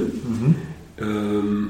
On essaie de, de dire aux personnes qui sont intéressées, surtout, ce qu'on vous propose, c'est vraiment des loges de petite dimension, des endroits qui sont vraiment perdus, qui ne sont pas dans des grandes agences de, de tourisme, mais donc ça nécessite d'être réservé longtemps à l'avance. Mhm. On a choisi des loges qui étaient euh, avec une vraie valeur ajoutée au niveau écologie, Mhm. donc euh, on est loin, mais très très loin du greenwashing. Mhm. C'est d'ailleurs pour cette raison-là que je ne veux pas communiquer de manière sur l'écologie des loges qu'on a choisies. Quand les gens me demandent, on aborde la question, mais j'ai pas envie d'en faire un, argument, un argumentaire, Mhm. parce que justement, je trouve que le- les notions d'écologie elles sont tellement bafouées parfois par le marketing que j'ai pas envie d'en parler. Mhm. Mais si on, si on pose la question, oui, on travaille avec des loges euh, qui vont puiser leur eau euh, dans le sol, euh, qui fonctionnent avec une petite batterie, avec un panneau solaire. Et donc, vous avez tout ce qu'il vous faut pour vivre, mais vous ne serez pas dans la piscine à débordement, dans un milieu où la majorité de la population Mhm. a des problèmes euh, de- d'eau. Mhm. On ne veut pas ça, ça n'a pas de sens. Ouais. Moi, je pense que c'était clairement partie du tourisme d'avant. Mhm. Alors maintenant, on n'a même pas l'impression de faire, de, de faire du, du tourisme, et c'est pour ça que ça, il y a un volet qui vient de se, se rajouter euh, au niveau de, de nos voyages, c'est que les personnes se disent oui effectivement, quand on vous suit, il y a une reconnexion à la nature qui se fait. euh, on a fait des choses qu'on n'aurait jamais osé euh, faire tout seul ou dont, on- dont on se sentait capable. Ouais. Euh, dormir en tente, en écoutant un lion qui est à 2 km, ou je vais dire dormir en tente et voir une hyène qui tourne autour du camp. Et on se dit, mais on n'aurait jamais imaginé ça. Alors déjà, ils n'auraient pas trouvé en agence, ça c'est sûr. mais euh, ils se disent oui, et malgré ça, ben voilà, on peut être bien, on peut être sur un environnement qui est, euh, qui est hostile. Et donc il y a vraiment cette reconnexion avec la nature. Et euh, c'est aussi pour cette raison-là qu'on propose depuis cette année-ci Ouais, venir. des formations pour chefs d'entreprise dans la savane. Parce que ils n'ont pas d'autre possibilité que d'utiliser la bienveillance avec le groupe. On est forcé à la bienveillance et on est forcé à l'esprit de groupe quand on a un environnement hostile. Mhm. Et ici, actuellement, dans l'entreprise, de par la facilité dont on peut se procurer ce qu'on veut, bah, sont des notions qui ont été oubliées. Mhm. Le- la notion de, de- vraiment de, de travail d'équipe en partageant ses valeurs, on en a parlé tantôt, ou cette notion de euh, je suis bienveillant pour l'autre parce que lui il va être bienveillant pour moi. Il Mhm. faut se rendre compte que quand on emmène un groupe, on a des gens qui n'ont parfois jamais campé. Et puis on va les emmener euh, pour euh, une, euh, un trip de, de 4 à 6 jours où ils vont dormir à la belle étoile. Et donc ils vont dormir à la belle étoile avec un tour de garde autour du feu de une heure. Et donc pendant une heure, vous allez devoir veiller à la sécurité des autres. Mhm. Et en contrepartie, quand vous allez dormir, les autres vont devoir veiller à votre sécurité. Donc ça veut dire qu'à un moment dans votre vie, dans ce cas-là, vous allez dire, ok, bah tu vois, j'ai confiance en toi, et c'est une personne qui, les gens ne se connaissent pas, hein. j'ai confiance en toi pour que tu puisses veiller sur ma vie pendant que moi je vais dormir, et mon contrat, c'est que je vais t'offrir cette même sécurité quand toi tu vas dormir. Eh bien, quand vous êtes capable de faire cette confiance-là à quelqu'un, après, quand vous revenez dans l'entreprise, bien, je vais te confier quelque chose. La confiance, c'est de la gestion de risque, en fait. Ouais, tout à fait. C'est uniquement ça. Je vais, j'accepte le risque de te donner une tâche. Et j'accepte le risque dans un premier temps qu'elle sera peut-être pas faite comme moi je pensais le faire. Mhm. Mais peut-être qu'elle sera mieux faite, peut-être qu'elle sera faite plus vite, peut-être qu'elle sera moins bien faite et que je vais devoir te réaiguiller pour que la deuxième fois, tu puisses faire cette tâche correctement. Mais ça change tout. Ça change tout. Parce que vous êtes dans une approche positive avec la personne, vous n'êtes pas dans une approche, bon, essaye de faire ça, mais si jamais ça va pas, euh, je le ferai. Là, là, vous me dites déjà dès le départ, écoute, j'ai pas tout à fait confiance en toi, mais bon, euh, Ouais. j'ai pas, je te donne ça parce que j'ai pas le temps de le faire. Mais non, je te donne ça parce que je veux que tu saches le faire et que j'ai confiance en toi et que tu sauras le faire. Mhm. Ça, c'est ce qu'on essaie. Si vous êtes capable de faire ça dans la savane, ça change tout quand vous revenez. Incroyable. Quand, justement, à quel moment où tu t'es dit, euh, je voudrais prendre ce chemin-là? Parce que donc au début c'était un peu Mhm. traditionnel avec Ouais. les- les- le Defender, etc. Ouais. À quel moment euh, tu t'es dit, euh, là, il y a un truc euh, à, à faire Euh, avec justement cette bienveillance, Ouais. la gestion, inviter des, des chefs d'entreprise à venir, etc. Il, y a eu, il y a eu trois, on va dire trois, trois, trois événements. La première, c'est la rencontre avec un éléphant. Ok. Et là, je veux dire, euh, quand vous êtes face à un éléphant, euh, Au qui s'arrête moment du, du- du Ouais. testeur au moment, non, non, non, non, je veux dire euh, à pied, par À après, pied, à pied. par après. Quand vous êtes face à un éléphant qui vous charge, qui s'arrête à, à 5-6 mètres devant vous, alors il y a tout un code pour éviter que ça tourne mal. hein. Je veux dire, voilà. Bah, déjà, là, vous, prouvez- vous prenez une, une belle leçon d'humilité, Mhm. une belle leçon de confiance aussi vis-à-vis de la personne qui, à ce moment-là, est votre mentor et qui vous explique comment on approche euh, un éléphant. Et puis ensuite, quand euh, je revenais en entreprise, bah, cette gestion de stress, cette notion de risque, cette notion de bienveillance que j'avais apprise euh, en Afrique du Sud, elle m'aidait dans mon travail de tous les jours. Parce que là, tu étais encore. Encore. euh, ouais, ok, d'accord. Donc là, je veux dire, j'avais encore les deux, les deux casquettes. Mhm. Et euh, eh bien oui, ça, ça m'aidait dans mon travail de tous les jours. Et puis ensuite, quand j'ai présenté mon examen, à la fin de mon examen, mon assesseur me dit Eh bien, ton passé en tant que chef d'entreprise, euh, t'es fort utile quand tu accompagnes les groupes dans la, dans la savane. Alors c'est marrant, parce qu'on avait d'un côté, euh, moi je vais chercher des outils dans la savane que j'utilise euh, dans mon Dans entreprise, ouais. et euh, quand je passe mon examen, on me dit, mais tiens, ton, ton, ton passé, ton expérience en entreprise, elle t'aide quand tu, quand tu guides des, des groupes. Donc là, je me suis dit, oui, effectivement, il y a un parallèle qui est en train de, de s'opérer entre ces, ces deux mondes. Je reviens toujours avec cette notion de monde hostile, parce que oui, l'entreprise restera un monde hostile. Mhm. Et plutôt que de se dire on va essayer qu'il ne le soit pas, mais c'est non, il l'est. Et comment on peut euh, évoluer dans ce monde-là en appliquant la bienveillance? Vous pouvez avoir au niveau d'une équipe la meilleure gestion euh, d'équipe à l'intérieur et tout ça, mais vous n'êtes pas à l'abri d'un client qui va vous téléphoner et qui euh, va vous harceler par téléphone Mhm. ou parce que lui, il n'est pas dans votre équipe, donc il faut être confronté à ça. Et là, c'est euh, cette notion de, de- de gestion de, de stress. Et c'est vraiment quelque chose que j'ai appris euh, avec la, la savane, c'est que quand vous faites un face à face avec un, un animal, et au fur et à mesure de ce face à face, vous le faites de, de mieux en mieux.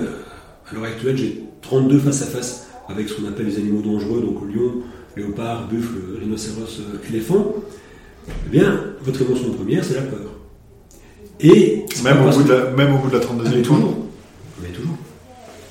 C'est les gens disent ah mais non il n'a pas peur parce que en fait euh, euh, il est habitué il a vu des éléphants Ouais, ça. c'est ça. de la peur. Vous êtes chez vous la- le premier mois que vous êtes dans un appartement il y a une porte qui claque Bah, ça vous fait sursauter vous avez peur dix ans après la porte elle claque vous sursautez vous avez peur donc on s'habitue pas par contre ce qui va changer c'est la façon dont vous allez traiter cette peur Ouais. donc La la gestion de peur l'émotion, en fait. voilà. La peur, évidemment, vous l'avez. Si, dans un temps très court, vous savez remplacer cette émotion par une détermination, par la responsabilité qui est du groupe, eh bien à ce moment-là, la peur disparaît très très vite. Mhm. Mais ça va toujours commencer par la peur. Quand vous regardez un éléphant, tout d'un coup il se tourne, il va vers vous. Le jour où vous avez un éléphant qui tourne, qui vous voit, qui fonce vers vous, vous dites j'ai pas peur, il y a un problème. Ouais. Il y a un problème. Et donc là, effectivement, on, on transforme, on transforme cette peur, et c'est ce qui va faire que l'état dans lequel on va être suite à cette peur, eh bien, il est facilement acceptable. J'ai eu mon stress, mais de par ma bonne gestion, de par ma confiance en moi, euh, de par des outils que je peux utiliser, eh bien, ce stress s'est dissipé. Parce que sinon, vous allez marcher dans la savane en étant à un niveau de stress comme ça, en commençant votre journée, et puis au soir, vous êtes au niveau de stress et vous allez garder ça pendant deux mois. C'est pas possible. Donc, il faut que par cette confiance en soi, la confiance dans le groupe, eh bien, vous allez diminuer cette notion de stress.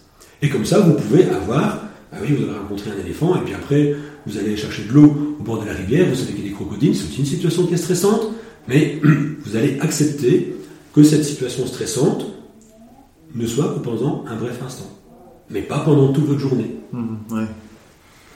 Pas- Et passe justement euh, euh, appréhender aussi euh, le fait de dire ah mais, dans deux heures je vais devoir aller chercher de l'eau Ouais. au crocodile et du coup tout gâcher les deux les, les deux heures précédentes je suppose c'est un peu la même chose qu'on a en entreprise quand on dit ben ouais j'ai un entretien avec un gros client ça me fait stresser et du coup on y pense En en entreprise, justement, cette, cette notion de, de gestion des, des risques et de Mhm. gestion euh, de la peur, on a parfois tendance à dire on va essayer de, de ne pas parler des scénarios catastrophes. ouais Parce que si on parle du scénario catastrophe, les salariés vont pas comprendre et vont se dire ah mon Dieu, il y a quelque chose qui se passe. ouais c'est ça Mais si on a pu développer cette confiance dans l'entreprise, eh bien, on peut demander à ces salariés en disant voilà, notre plus gros client, c'est tel client.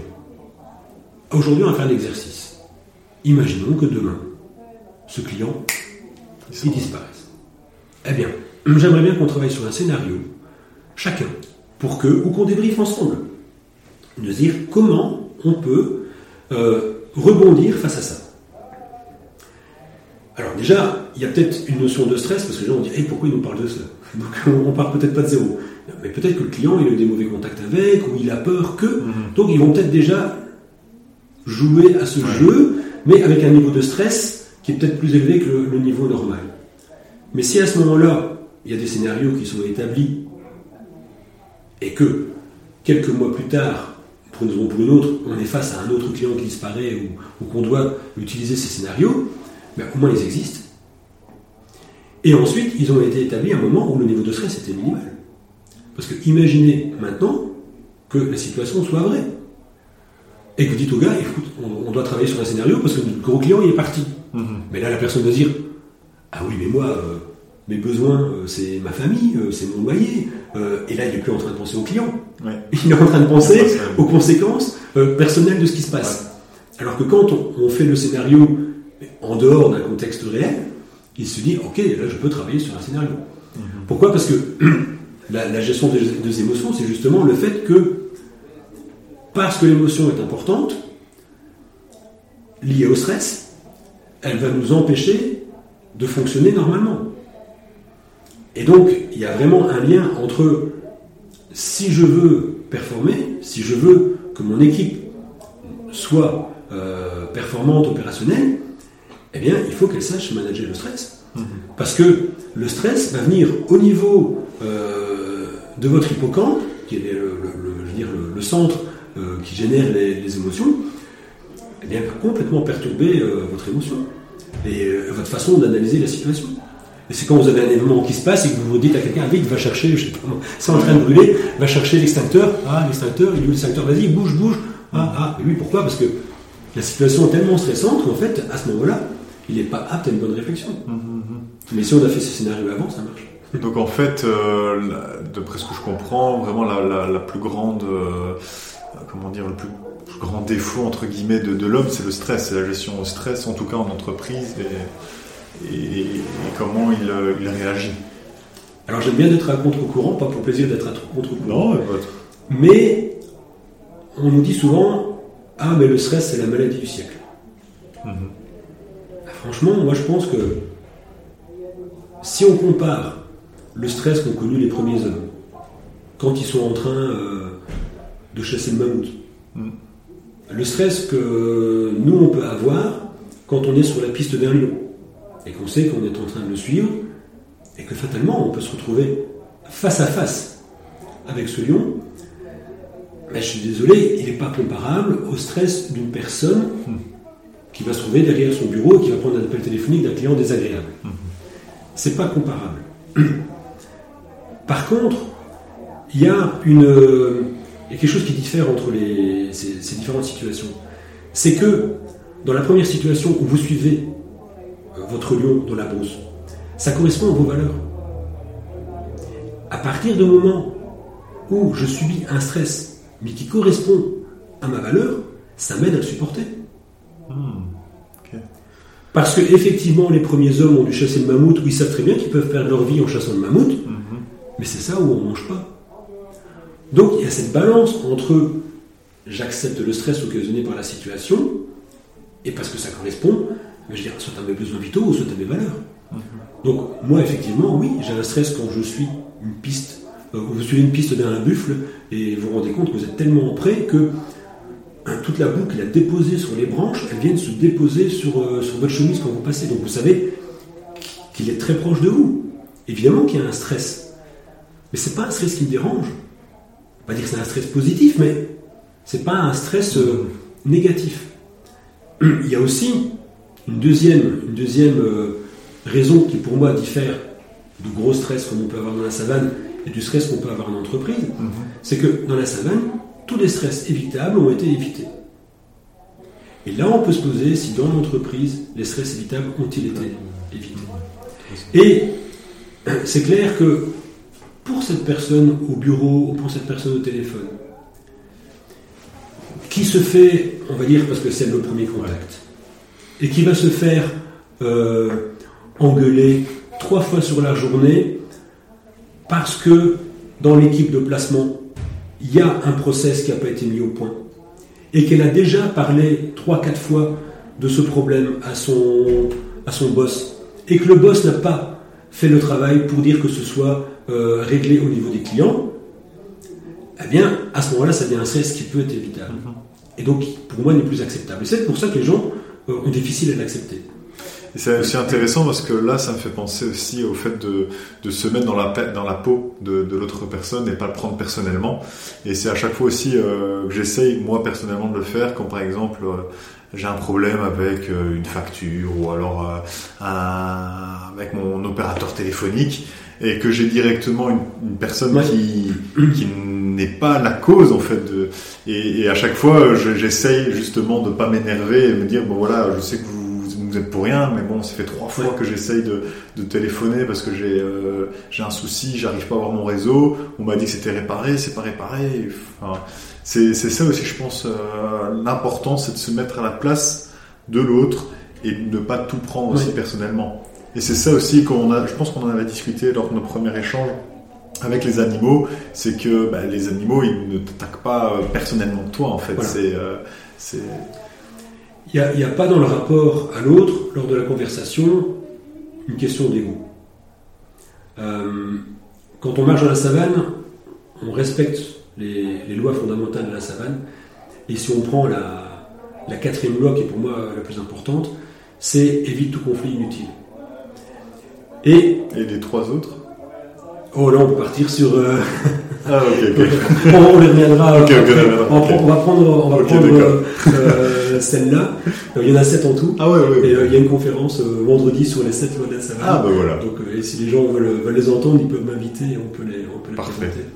Mais si on prend la quatrième loi qui évite euh, tout conflit inutile, eh bien, les animaux n'ont pas d'ego. Ça veut dire que parfois, quand on, on se demande, mais dans le fond, pourquoi l'éléphant il a fait une charge d'intimidation? Pourquoi il est venu s'arrêter à un mètre? Et pourquoi il n'a pas euh, engagé le, le conflit? En fait, il a intimidé, mais il n'a pas engagé le conflit. Qu'est-ce qu'il aurait à gagner dans le conflit? Qu'est-ce qu'on aurait gagné Pour lui, c'est un conflit inutile. Mhm. Et donc, à partir de ce moment-là, les animaux vont éviter les conflits inutiles. Et, euh, si je prends un exemple euh, qui est compréhensible ici en Belgique, bah, le matin, vous vous levez, vous entendez les oiseaux qui chantent. Bah, oui, c'est pas pour que vous ayez un réveil agréable. Les oiseaux chantent parce qu'en général, ce sont des mâles qui disent voilà, c'est mon territoire. Et donc, ils avertissent tous les congénères de ben, si vous rentrez dans- sur mon territoire, euh, Là, il y a un conflit. là, il va y avoir un conflit. Donc, vous ne pouvez pas être au courant que vous êtes à un endroit où vous ne pouvez pas être. Donc, ça, ça voilà, les animaux fonctionnent comme ça. On va prendre euh, le lion, le lion, il marque son territoire. Pour être sûr que c'est un mouton qui arrive sur le territoire, mais effectivement, euh, le lion soit au courant que l'autre soit. Alors, ça, en entreprise, c'est aussi euh, quelque chose qui peut être utilisé, c'est délimiter les Ah, bah territoires. oui, il y a chacun son territoire. délimiter les territoires, délimiter les, consé- les- les compétences, parce que euh, l'émotion qui est directement liée à la prise de possession d'un territoire de l'autre, c'est la colère. Fait. Et, et je veux dire, euh, on comprend très bien, ça c'est mon bureau, et vous avez trois personnes qui viennent déposer leur, table de, leur, table, leur tasse de café sur votre table, ben ça vous met en colère. Enfin, ça peut vous mettre en colère. sûr, pourquoi Parce que c'est mon territoire, et là, on, on est sur mon territoire. Quelqu'un qui a pris votre place de parking alors que vous avez mis que c'était euh, réservé à tel numéro de plaque. Ben, directement, c'est pas euh, la curiosité, c'est c'est vraiment Ouais, c'est la, ça. la colère. Alors la cinquième loi, c'est euh, Oh, si jamais tu te bats, si jamais tu te bats, sache exactement pourquoi tu te bats. Ça c'est important aussi. Je m'engage dans un conflit parce que je sais pas su l'éviter, je m'engage dans un conflit, mais pourquoi je me bats? Si, si, la, si, si la réponse est simplement que, que l'ego pour dire j'ai une victoire, il faut se demander si même si on le bat, si même si on. Est-ce que c'est pas une victoire à la Pyrrhus Euh, Ouais, cette, cette victoire va pas nous coûter plus euh, que ce qu'elle va nous rapporter Et pour revenir justement donc à la quatrième loi, euh, et comment on, on- comment on peut euh, différencier l'évitable et l'in- l'inévitable du conflit? Euh, Quand j'ai un conflit, comment je peux savoir s'il est évitable ou pas évitable? Parce que donc là, c'est facile Ouais. de dire Ouais. euh, euh, la phrase, voilà, et il faut essayer d'éviter les, les conflits qui n'ont pas d'intérêt, mais comment on peut juger si ça a intérêt ou pas?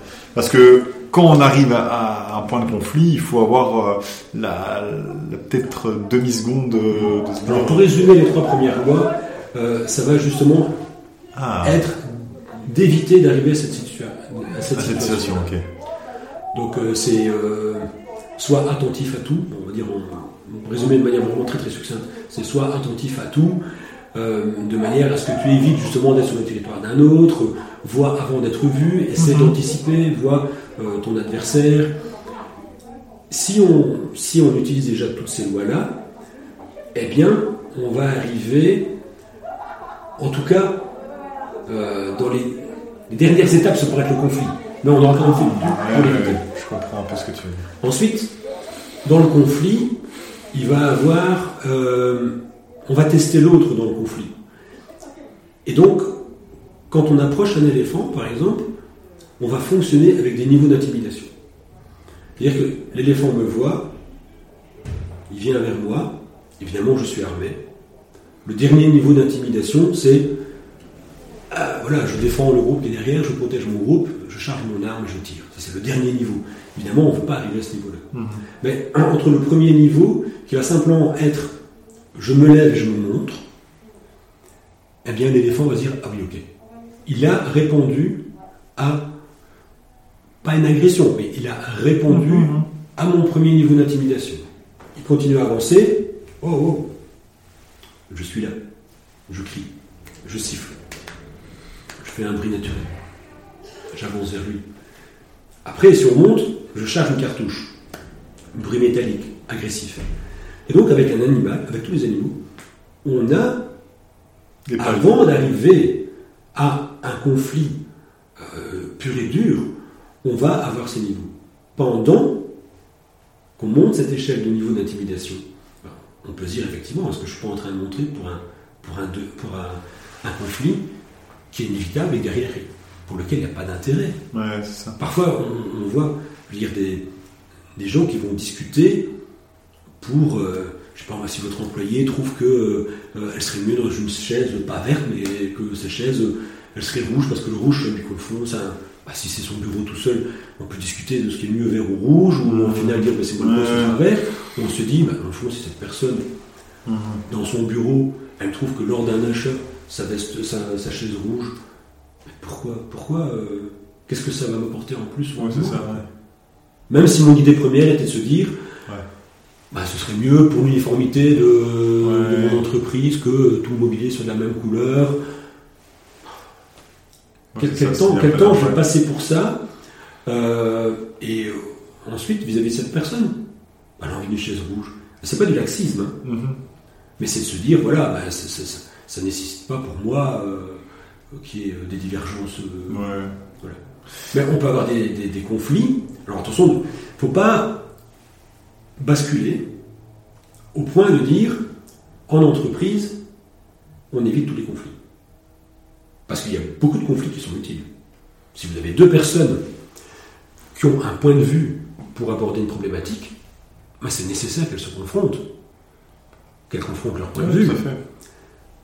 Si on accepte que la solution sera peut-être une solution qui sera issue des deux premières, mais peut-être pas la solution de l'un ou de l'autre. Mhm. Bien souvent, quand on arrive avec deux solutions à un problème et qu'il y a une confrontation, c'est pour celui qui va lâcher et ce sera la solution de l'autre qui va être abordée. Mais si maintenant on se dit de ces deux divergences, on peut construire une troisième solution, pourquoi pas? Donc à ce moment-là, c'est un conflit qui est, qui est, euh, qui est utile.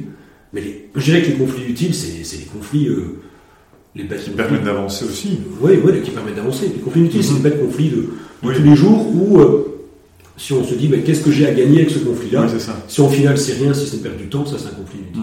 Mhm. Ouais, tout à fait. Euh, pour revenir un petit peu aussi au côté euh, organisation de, tes- de tes, de tes safaris, comment tu structures justement? Est-ce que c'est toujours le même itinéraire ou est-ce que tu, en fonction du groupe ou en fonction de, je sais pas, Ouais. d'autres donc en fait, on a développé des, des thématiques euh, qui correspondent justement à différents mois de, de l'année. Au mois d'avril, on sera plus sur des thématiques de famille. Et donc là, on part en safari en véhicule, on se suit en 4x4, et on fait un bel itinéraire euh, à la frontière du Zimbabwe, toujours en Afrique du Sud, on vient le Zimbabwe, on redescend, et on va euh, passer quelques jours à pied, mais à partir d'un lodge, donc en étoile.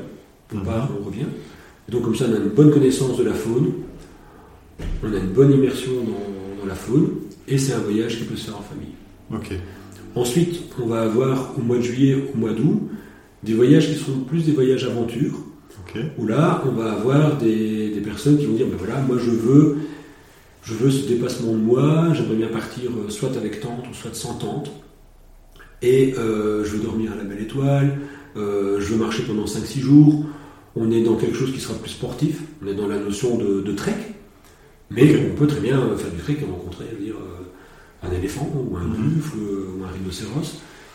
Et là, on sent que le public n'est pas le même et le public a cette envie de, de, de- de se mettre en confiance et de se dépasser. Mhm. Et les gens me disent, quand on vient d'un voyage comme celui-là, eh bien, après les décisions qu'on prend, on, on a acquis un niveau de confiance qui nous permet de prendre des décisions qu'au départ, on ne pensait pas spécialement prendre. Ensuite, au mois d'octobre, on a euh, un voyage qui va être un voyage plus... On va mélanger l'aspect faune, safari, et un aspect plus culturel, rencontre avec des personnes, Mhm. euh, notamment au sein d'une association où on travaille pendant un jour pour faire la vaccination euh, de, de chiens autour du, du Kruger. C'est un, c'est un- un projet qu'on supporte là-bas. Mhm. Et, euh, et vraiment, les, gens viennent pour mettre la main à la pâte, mais c'est le cas de dire. Vraiment, on vient pour euh, vacciner les chiens, tenir les chiens, les laver. Donc, euh, voilà, ça va durer un jour, et puis après, on va les mettre en rapport avec la communauté pour qu'ils aient une bonne image de, de l'Afrique, de son, dans son entièreté, hein, avec ses, les, les belles choses et je veux dire, la, la difficulté de, de la vie de tous les jours. Mhm. Et puis, euh, là, j'enchaîne sur un voyage photo, qui est un voyage de euh, 10 jours au même endroit, mais vraiment concentré technique photo. Ok. Et Donc ensuite, tu es photographe. voilà, j'avais repris à un moment, j'avais repris des, des cours de photo euh, à Lille et à Paris, D'accord. et euh, pour dire de maîtriser la, la- la photographie en Ah, du studio, mal.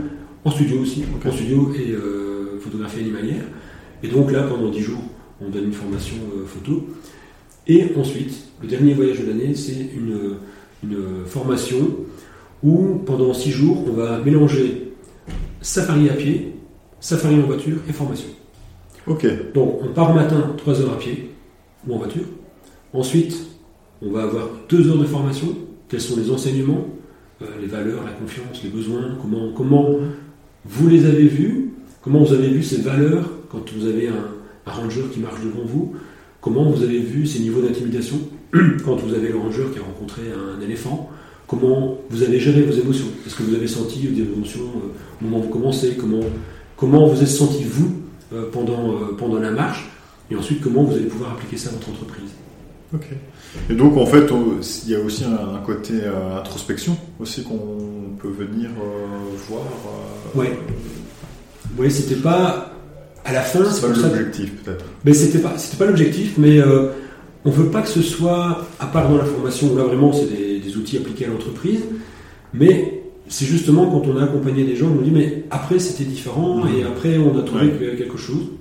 Alors, on va plutôt partir du principe qu'on met les personnes dans des bonnes circonstances, qu'elles peuvent observer euh, la bienveillance ou comment on peut se conduire, mais on va pas, sauf dans la formation, on va pas être euh, avec cette envie de dire ah mais tiens je vais te montrer ce que c'est la bienveillance tout ça. Non, c'est simplement le fait de mettre des, des, des gens dans des circonstances et de leur montrer ce que nous on fait, qui vont peut-être induire chez elles euh, ce comportement par après. Ça, on s'en est rendu compte à la fin du voyage. Ah, mais oui, euh, vraiment, ça a changé. Je dis, mais on n'a rien fait. Oui, mais si. Mais non, on n'a rien fait. Je- D'abord, j'avais aucune notion. Ici, depuis un an, je- on a repris des notions, euh, je veux dire, en, en coaching. Mais je dis, non, j'ai aucune notion. Oui, mais si. Mais je pense que c'est le fait de voir autour d'elles des personnes bienveillantes, voir comment elles ont fonctionné entre elles et qu'elles peuvent s'en inspirer. Mais il n'y a pas du bourrage de crâne, ça c'est sûr et certain. Parce que les gens vont, vont pas aller en Afrique pour qu'on leur euh, guide leur comportement. C'est- fou parce que donc euh, euh, t'as une formation de, de biologiste et j'ai plutôt l'impression que t'as fait euh, des études de, de sociologie, psychologie, Non, pas du Euh, tout. parce que justement on parle beaucoup plus de, sociaux, de, psychologie humaine, etc., plutôt que de la biologie en soi. On s'éloigne vraiment de la biologie. En fait, plus. Alors, à un certain moment, j'avais vraiment envie, euh, avec mon épouse et la famille, de, de me retrouver seul dans des endroits où justement il y avait quasiment personne. C'est pour ça qu'on partait euh, en brousse euh, à pied. Mais plus on partait en brousse à pied, plus on, on comprenait les comportements humains qu'il y avait dans le groupe. Et qui étaient, euh, je veux dire, euh, très intéressants à, à- à étudier. Et peut-être parce que dans ces moments-là, on a des comportements qui sont authentiques. Mhm. Et moi, ce que j'adore avec les, les personnes qui nous accompagnent là-bas, c'est ces comportements authentiques. C'est le fait que euh, elles vont, on parlait des émotions, elles vont dire, là, j'ai peur. Mhm. Ce que ici, c'est plutôt quelque chose qu'on va cacher. Et euh, ça, je pense que pour une entreprise, de savoir l'émotion qui est ressentie par son personnel au moment où il doit accomplir une tâche ou s'occuper d'un dossier, Mhm. c'est bien de le connaître. Ok. Voilà, on va, on va clôturer euh, tout doucement ce, ce chapitre-là. Une toute dernière question pour ce chapitre. Euh, Est-ce que euh, tu imaginerais de faire la même chose en Amérique du Sud où on a ce côté euh, jungle amazonienne ou même en Asie aussi on peut Ouais. retrouver des, des, des- pas la savane mais au moins Ouais. des, des, des, Hmm. territoires hostiles comme ça. Non. Non. Non, pourquoi? Parce que euh, je t'avais dit qu'on avait commencé d'abord par le, le Kenya. Mhm, tout à fait. Le ouais. premier voyage, c'était un voyage Ouais. au Kenya. Ouais. Et en fait, euh, on a trouvé en Afrique du Sud vraiment des gens qui étaient, euh, parmi les rangers, vraiment des gens qui étaient intéressés par ce côté conservation de la nature. D'accord. Qu'on ne retrouve pas dans les, en Amérique du Sud ou en Asie. Ah, en Amérique du Sud, je vais pas, je vais, je vais pas m'avancer pour l'Amérique du Sud, mais tu as parlé de, de l'Asie. L'Asie, ouais. On a naturellement été dans des parcs nationaux en Asie avec des guides des parcs nationaux. Voilà, on n'est pas du tout dans le même état d'esprit. Euh, c'est le tourisme en premier. d'accord. Et derrière la conservation de la nature, elle n'y est pas. Malheureusement, ce qu'on observe aussi au niveau du Kenya, on n'a pas, on n'est pas dans un système euh, durable où en fait euh, le touriste apporte, on va dire, sa contribution au maintien euh, de, Mhm. de l'écosystème. On n'est pas là-dedans. Euh, Mhm. On a un écosystème qui se dégrade avec euh, pourtant des, des richesses pas les richesses du pays, mais en tout cas les richesses apportées Ouais. par les, les touristes ne sont pas réinjectées dans, dans le système.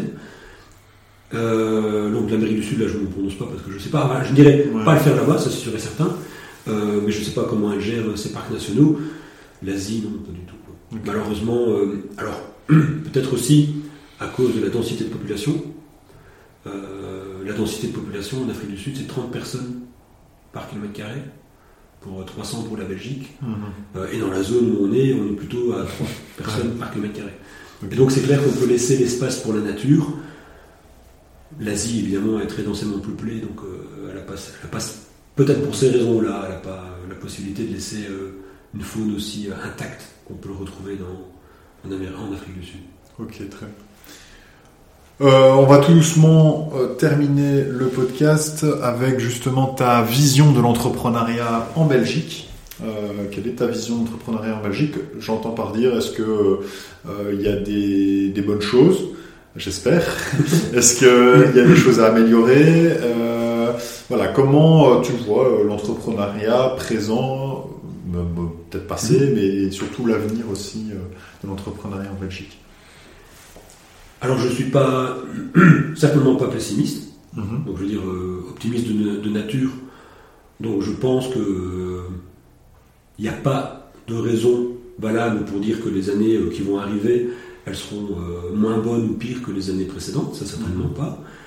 Euh, je pense que la presse de manière générale euh, aime à nous montrer euh, des choses qui disparaissent, mais elle tarde à nous montrer, c'est bien d'ailleurs que tu fasses des podcasts dans ce sens-là, c'est qu'elle elle tarde à nous montrer, euh, je dire, euh, des nouvelles choses qui apparaissent. Mhm. Et donc, euh, ça, ce serait déjà plus, plus optimiste. En tout cas, ça montrerait je veux dire, un entrepreneuriat euh, plus motivé, plus optimiste, tel, tel tel qu'on le rencontre. hein. Mhm. Donc ça, c'est déjà dire, une vision positive. Ensuite, je vois pas de domaine particulièrement difficile pour l'entrepreneuriat, sauf peut-être, ça c'est peut-être la problématique qui va regrouper, je Ouais. en tout cas, euh, c'est euh, la difficulté de, de la main-d'œuvre. Mhm. De manière générale. Donc, euh, la difficulté Ouais. pour euh, recruter. Ensuite, conserver euh, son personnel. Je pense que si on embarque les gens dans, dans une belle aventure et qu'on est conscient des besoins, des valeurs de toutes ces personnes, eh bien, il y a moyen de faire un long, un long chemin avec. Moi, j'ai accompagné beaucoup de personnes jusqu'à leur pension. Et euh, ça s'est très très bien passé en, en acceptant leur façon d'évoluer dans l'entreprise en fonction de leur âge. Mhm. Euh, mais c'est sûr que euh, à l'heure actuelle, euh, on entend quand même beaucoup d'entreprises qui se plaignent de leur difficulté de, de recruter. D'accord. Donc ça, je dirais que c'est peut-être le point, Ouais. le point peut-être plus, plus sensible dans, dans le futur. Après, la concurrence euh, ne doit pas être un problème, dans le sens que si on s'attarde à faire les choses correctement, en essayant d'augmenter la qualité, le service qu'on propose au client final, mais on peut se démarquer. Donc ça ne doit pas être un souci aux concurrents. c'est- Au contraire, c'est la concurrence qui peut créer un environnement hostile, qui va nous forcer euh, à s'adapter. On voit hein, avec le, Covid, il y a des entreprises qui, après le Covid, ont développé des nouvelles compétences parce qu'elles ont dû survivre pendant cette période Covid, qu'ils ont revu leur process, fait. qui se sont réadaptés et qui maintenant sont face à des choix en disant Eh, moi, j'ai développé une nouvelle branche avec le Ouais, Covid. ça. Je pense aux, aux traiteurs qui ne pouvaient plus euh, faire de, de, de Ouais, ouais, euh, et qui maintenant se disent Ouais, mais moi j'ai fait des plats emportés, maintenant je fais 800 plats sur la semaine et maintenant euh, euh, tout l'événementiel est revenu, euh, je veux augmenter. Donc euh, ils ont profité, je veux dire, de- des opportunités du Covid. Donc il n'y a pas de- vraiment de milieu hostile, je pense. que- Ok.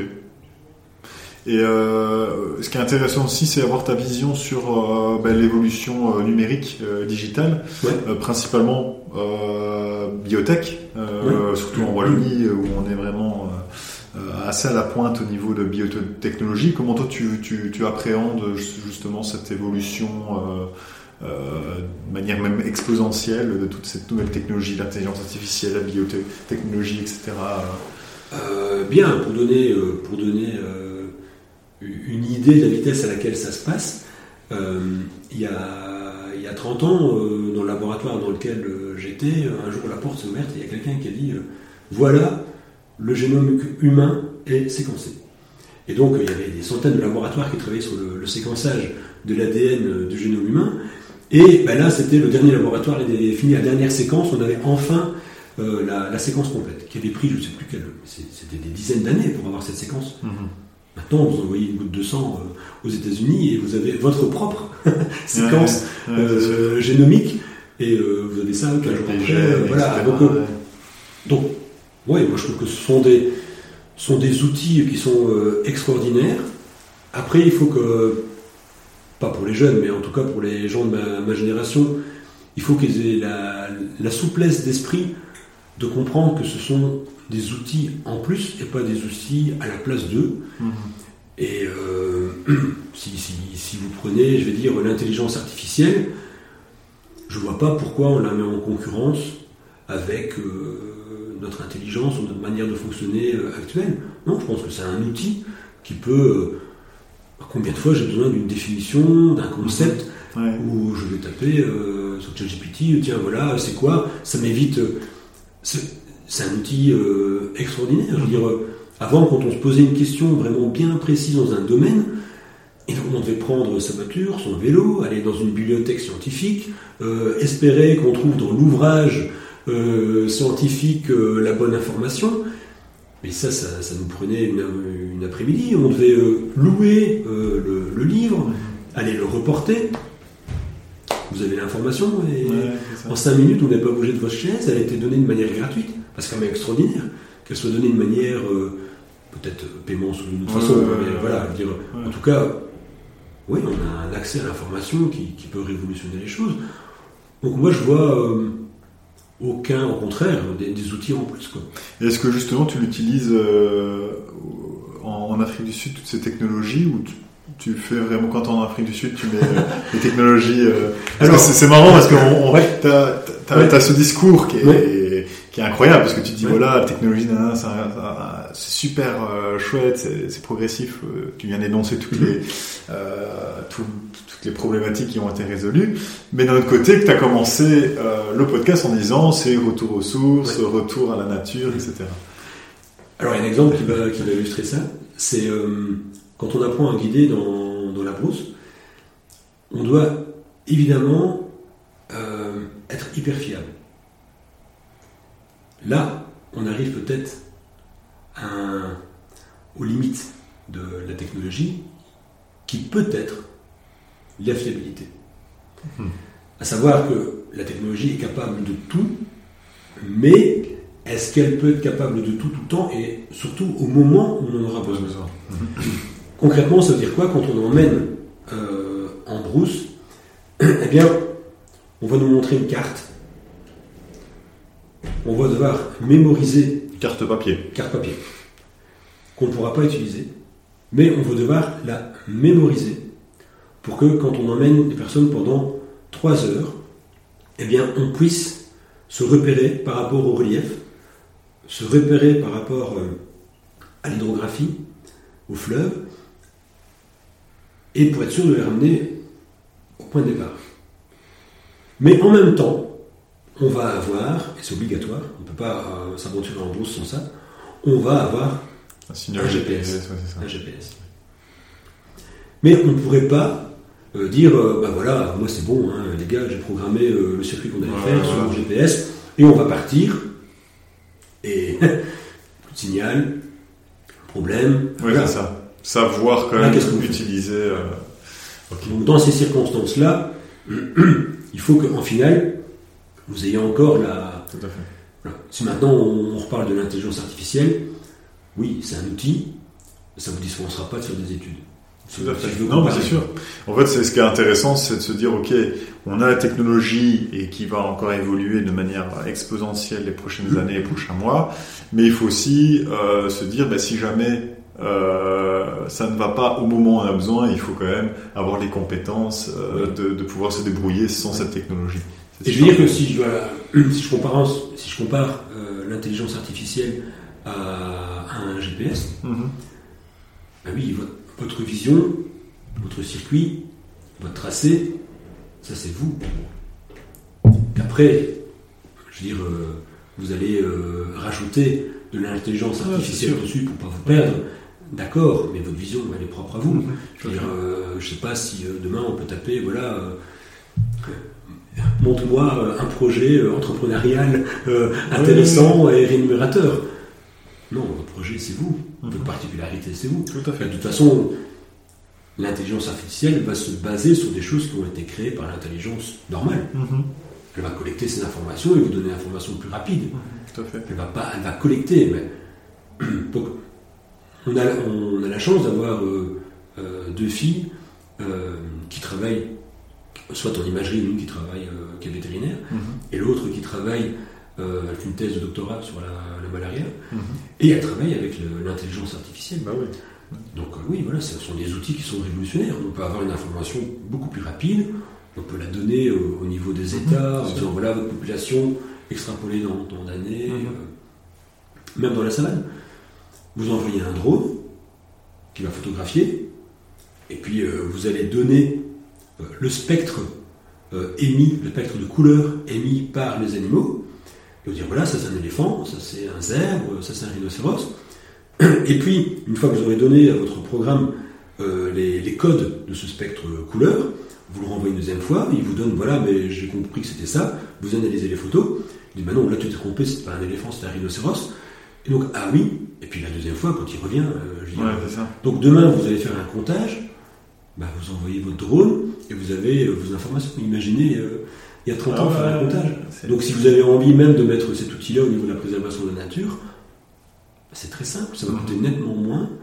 Euh, ça va Ouais. pas stresser les animaux si on fait ça à haute Ouais, altitude. Donc, euh, ce sont des outils extraordinaires. Ok. Dernière question du podcast. La fameuse question. La, le conseil que tu donnerais à un entrepreneur qui souhaite entreprendre et commencer l'entrepreneuriat. Alors, le, bah, le conseil que je pourrais donner, je vais encore le reprendre euh, en faisant une métaphore Mhm. avec la, la- la savane. Ouais. Si vous êtes face à un animal qui vous fonce dessus, euh, la posture que vous devez avoir, c'est celle d'un homme debout, ou d'une femme. Ouais. À savoir, je me tiens debout devant l'animal, ne pas courir, rester face à lui, et c'est probablement ce comportement-là qui va arrêter la charge. Si vous mettez à courir, l'animal va courir après. Mais si vous restez debout face à cet animal, vous êtes dans les meilleures, circonstances pour affronter l'animal sans rentrer spécialement en conflit. Si maintenant je veux transposer ça euh, à, l'entrepreneur, c'est de voir si ses connaissances, ce qu'il pense, ses valeurs, est-ce qu'elles vont être alignées avec ses émotions Donc euh, ce qui l'anime tous les jours, est-ce que je veux dire dans son travail, les émotions qu'il ressent sont des bonnes émotions. Et est-ce que au niveau de ses actes, c'est également aligné? Est-ce que ce que je fais, est-ce que ce que je pense, ce que je vis et ce que je fais tous les jours, c'est un alignement? Si c'est le cas, eh à ce moment-là, vous êtes, euh, dans un cercle qui ne peut être euh, que, que prometteur. Si maintenant vous avez des valeurs, mais que dans votre travail, vous faites le contraire, vous n'êtes pas en train de les nourrir, parce que vous avez euh, l'idée de la protection de la nature, mais votre travail de tous les jours, fatalement, c'est un travail qui ne va pas dans le sens de la protection de la nature, qu'au niveau des émotions, ben, ça vous crée un malaise, ça ne sera pas durable. Donc je pense qu'à partir du moment où il y a cet alignement, bah, pour, euh, pour l'entre- pour l'entrepreneur, il va devoir s'adapter. Il n'y a pas de dissonance cognitive. quoi. Pardon? Qu'il n'y ait pas de dissonance cognitive. Vraiment, euh, est-ce que son travail, euh, je veux dire au jour le jour, il en retire des émotions qui sont, euh, qui sont Mhm. intéressantes Ok. Bah, Écoute, merci beaucoup en tout cas. Allez, merci, Une heure et demie. tu vois on a dépassé. Tout à fait. Ben voilà, merci beaucoup en tout cas pour cet échange euh, super enrichissant, comme à chaque fois. Euh, J'espère que les auditeurs et audit- auditrices euh, vont aussi avoir autant de plaisir que moi à t'écouter. Euh, ben, on reste en contact. euh, plein de succès aussi pour la, la prochaine et, euh, et sûrement pas cette année puisque c'est complet, mais euh, d'office, je ferai un safari avec toi. Ça, ça me, ça me tente en tout cas Avec plaisir. de, de, de challenger. Allez, merci, à Allez, bientôt. Victor, merci.